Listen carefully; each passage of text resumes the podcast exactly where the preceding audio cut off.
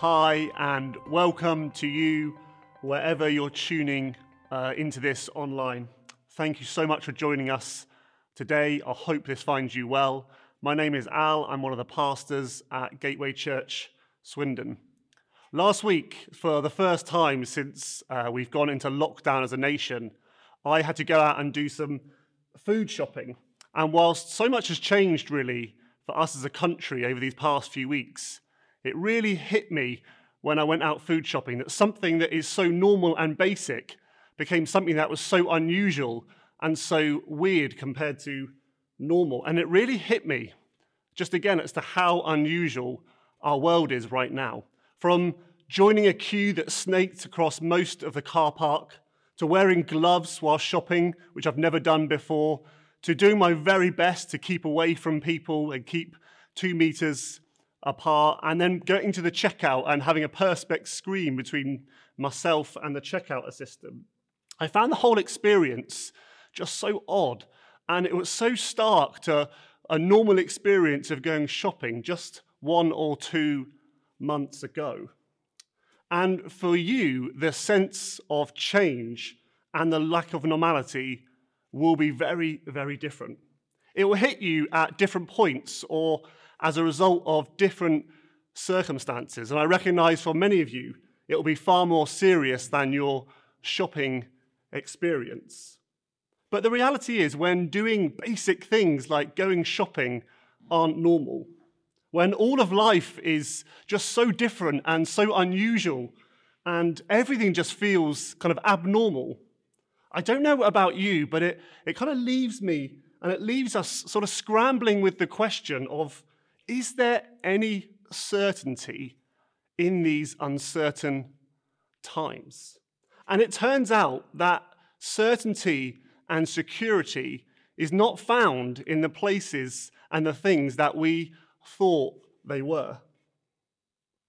And I want to unpack today that there is one thing, in fact, one person that we can look to at this time of certainty, and that is Jesus Christ, the Son of God, who lived and walked on this earth 2,000 years ago, died on a wooden cross, and gloriously rose three days later.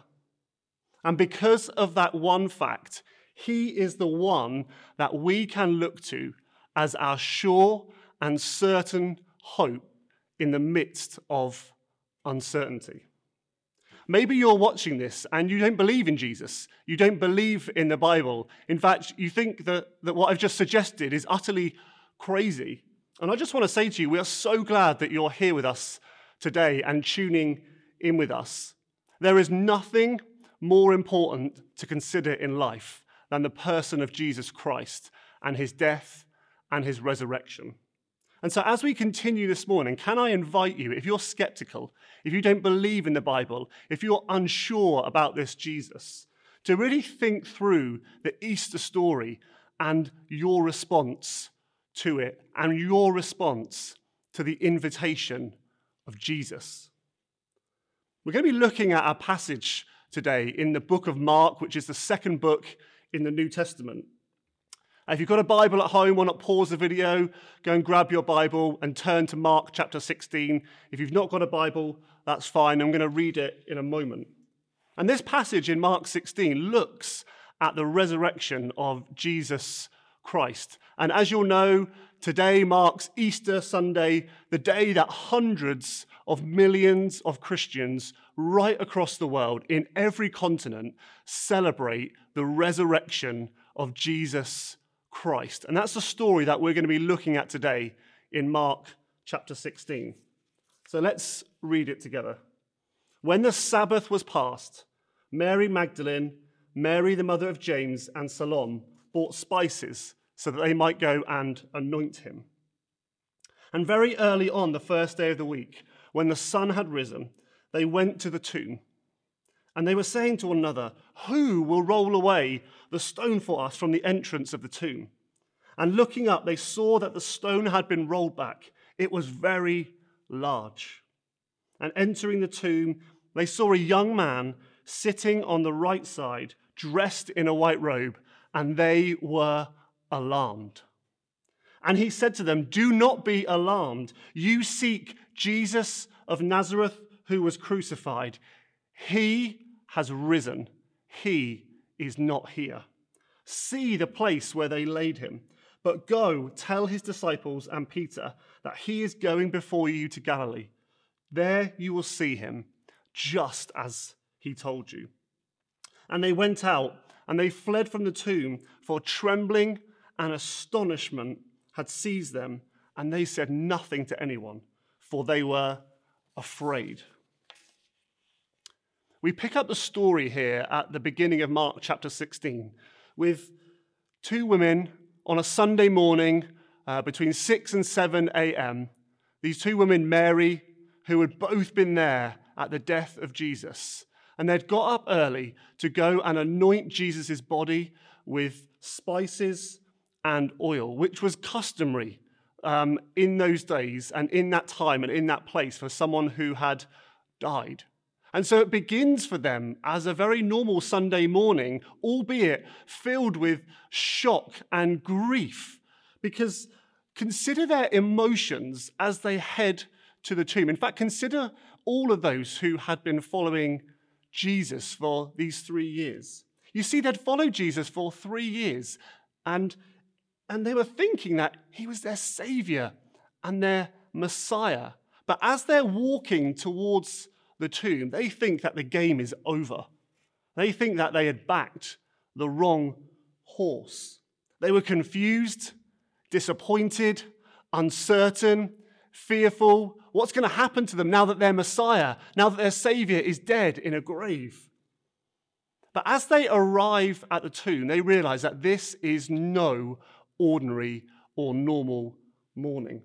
They find a staggering scene and one that redefines history as we know it. They arrive at the tomb to find the stone rolled back and an angel sitting in the tomb. And verse 5 says they were alarmed. Talk about understatement of a lifetime. And the word that's being used here means struck with amazement and terror or utterly astonished. I mean, if you went for your one walk of the day that you're allowed to do and you saw an angel, I think the word alarmed would certainly enter your vocabulary. But the angel says to them, Do not be alarmed. Much easier said than done, I'm sure. And the angel speaks to them, and he ushers seven words to them that shook the foundations of the world. He is not here, he has risen. You have to remember that no one in the first century expected people to rise from the dead. These people were not wildly or blindly naive. Even though Jesus had told them time and time and time again that he was going to die and rise from the dead. They simply had no reference point, they had no framework. It wasn't in their psyche that this sort of thing could happen. And can you imagine being there and hearing those words? It would have completely blown your mind. And it goes on to say in verse 8 that they left the tomb trembling and astonished and fearful. And I'm not surprised. And Jesus goes on to appear, and you can read about it in other parts of the, of the gospel stories. Jesus goes on to appear to many of his disciples and many other people in many different places, up to 500 people at one time. And these seven words, He is not here, He has risen, means that Jesus is exactly who He said He was. These seven words mean that Jesus did exactly what he said he would do. These seven words mean that the landscape of human history have changed forever. And these seven words mean that Jesus has passed through death and defeated the great enemy of death. He has risen. That is the central thread of the Christian faith a risen Savior, Jesus Christ, who once and for all time has overcome sin and human rebellion and death by taking them upon himself on a cross and triumphing over them by gloriously rising from the dead. And that through his death and resurrection, he has made true life possible for all eternity for all those who put their faith and their trust in him. The resurrection changes everything. The passage continues, and the angel says to the woman, Go, tell his, that's Jesus' followers, and Peter, that he is going before you to Galilee. And that is quite literally an expression that, that Jesus actually did. He went ahead of his followers to Galilee just as he had told them he was going to do. You can read about that in Mark chapter 14. But there is a beautiful, deeper meaning to these words. Not only does he go before his followers physically to Galilee, but he goes before you and he goes before myself. As one who suffered greatly, who experienced sorrow, who knew what it was like to be isolated and rejected by his friends and the world, who experienced fear as he faced the terror of the cross, who was publicly shamed, who carried our sin and our rebellion on his shoulders. Jesus goes before you in your suffering, in your sorrow, in your fear, your doubt, your confusion, your shame, and your sin. But ultimately, the good news of the Easter story is this that Jesus goes before you even in death. Because he has passed through death and was raised to new life, all of those who put their faith and their trust in him will too pass through death and be raised to new life with God for all eternity. That is the sure and certain hope of the Christian faith in amidst massive uncertainty. That is what brings certainty in uncertain times. Jesus is victorious over death. Therefore, death no longer holds the same power. And for those who are followers of Jesus Christ, we too can declare, like the Apostle Paul, who was one of Jesus' earlier followers, where he writes this Death is swallowed up in victory. Oh, death, where is your victory? Oh, death, where is your sting? Jesus has gone before us in life and all of its ups and downs. Jesus has gone before us in death and has risen to new life. And Jesus has paved the way for true, new, and eternal life. And he invites us to follow him, sure in the knowledge that for all of us who put our faith and trust in him, for all who respond to his invitation, he will save us, he is with us, and he will go before us. And Jesus extends this invitation to each one of us today to allow the truth of a risen Savior who goes before you to bring salvation, to bring peace to your anxious soul, to bring rest to your weary heart, to bring hope in suffering and despair, comfort in isolation, and certainty in uncertain times. And whether you're listening to this and you're a follower of Jesus or not, I'd like to invite you to take some moments to pause and reflect on this truth. To reflect on Jesus' life, his death, and his resurrection, and ask the question how am I going to respond to his invitation?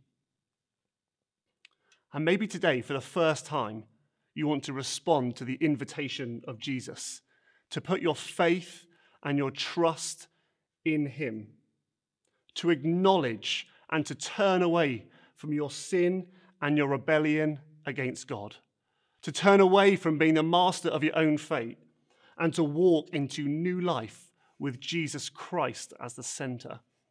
Or maybe you're listening to this and you're already a follower of Jesus, and today you want to surrender yourself again to Jesus as the one who goes before you, who is your anchor, your hope, your guide, your comforter, your peace, and your king. We're going to close in prayer in a moment, but just before we do that, I just want to invite you, right where you are, wherever you're watching this, just to close your eyes for a few seconds before God, whether you know Him or not, and just to consider and reflect upon the Easter story and the invitation of Jesus. Kids, if you're watching this with your parents at home, why don't you do the same as well? We're just going to close our eyes. We're just going to pause and reflect on this Easter message and ask, How am I going to respond to the invitation of Jesus today?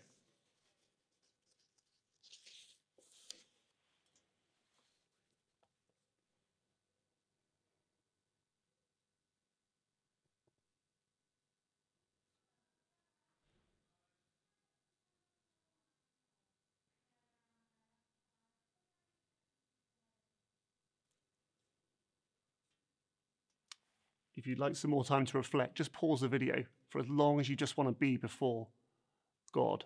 But I just want to close with this prayer. And I'd like to invite you to pray this with me. So I'm going to pause in between each sentence. Feel free to pray this out loud right where you are, or just pray it out in your mind as well. Jesus, I thank you that in these uncertain times, you are the one person who is sure and certain. Jesus, I thank you that this Easter message shows us of a God who is not distant, but is very present in our world. Jesus, I thank you for your life, for your death, and your triumphant resurrection. Jesus, I thank you that you have gone before me in suffering, sorrow, despair, and ultimately in death. Jesus, I thank you that because you passed through death, all of those who put their faith in you will too pass through death and into eternity with you. I recognize, Jesus, my sin and rebellion before you. I'm sorry for where I have rejected you and walked my own path. I recognize that you and you alone can save me. I put my trust in you. I put my faith in your death and resurrection. I accept your invitation to follow you. I give my life to you today. I surrender all to you as my Lord and my Saviour. I place myself under your care. Breathe peace to my soul, rest to my heart, and hope beyond all circumstance. Lead me into everlasting life and into your presence forever. Amen.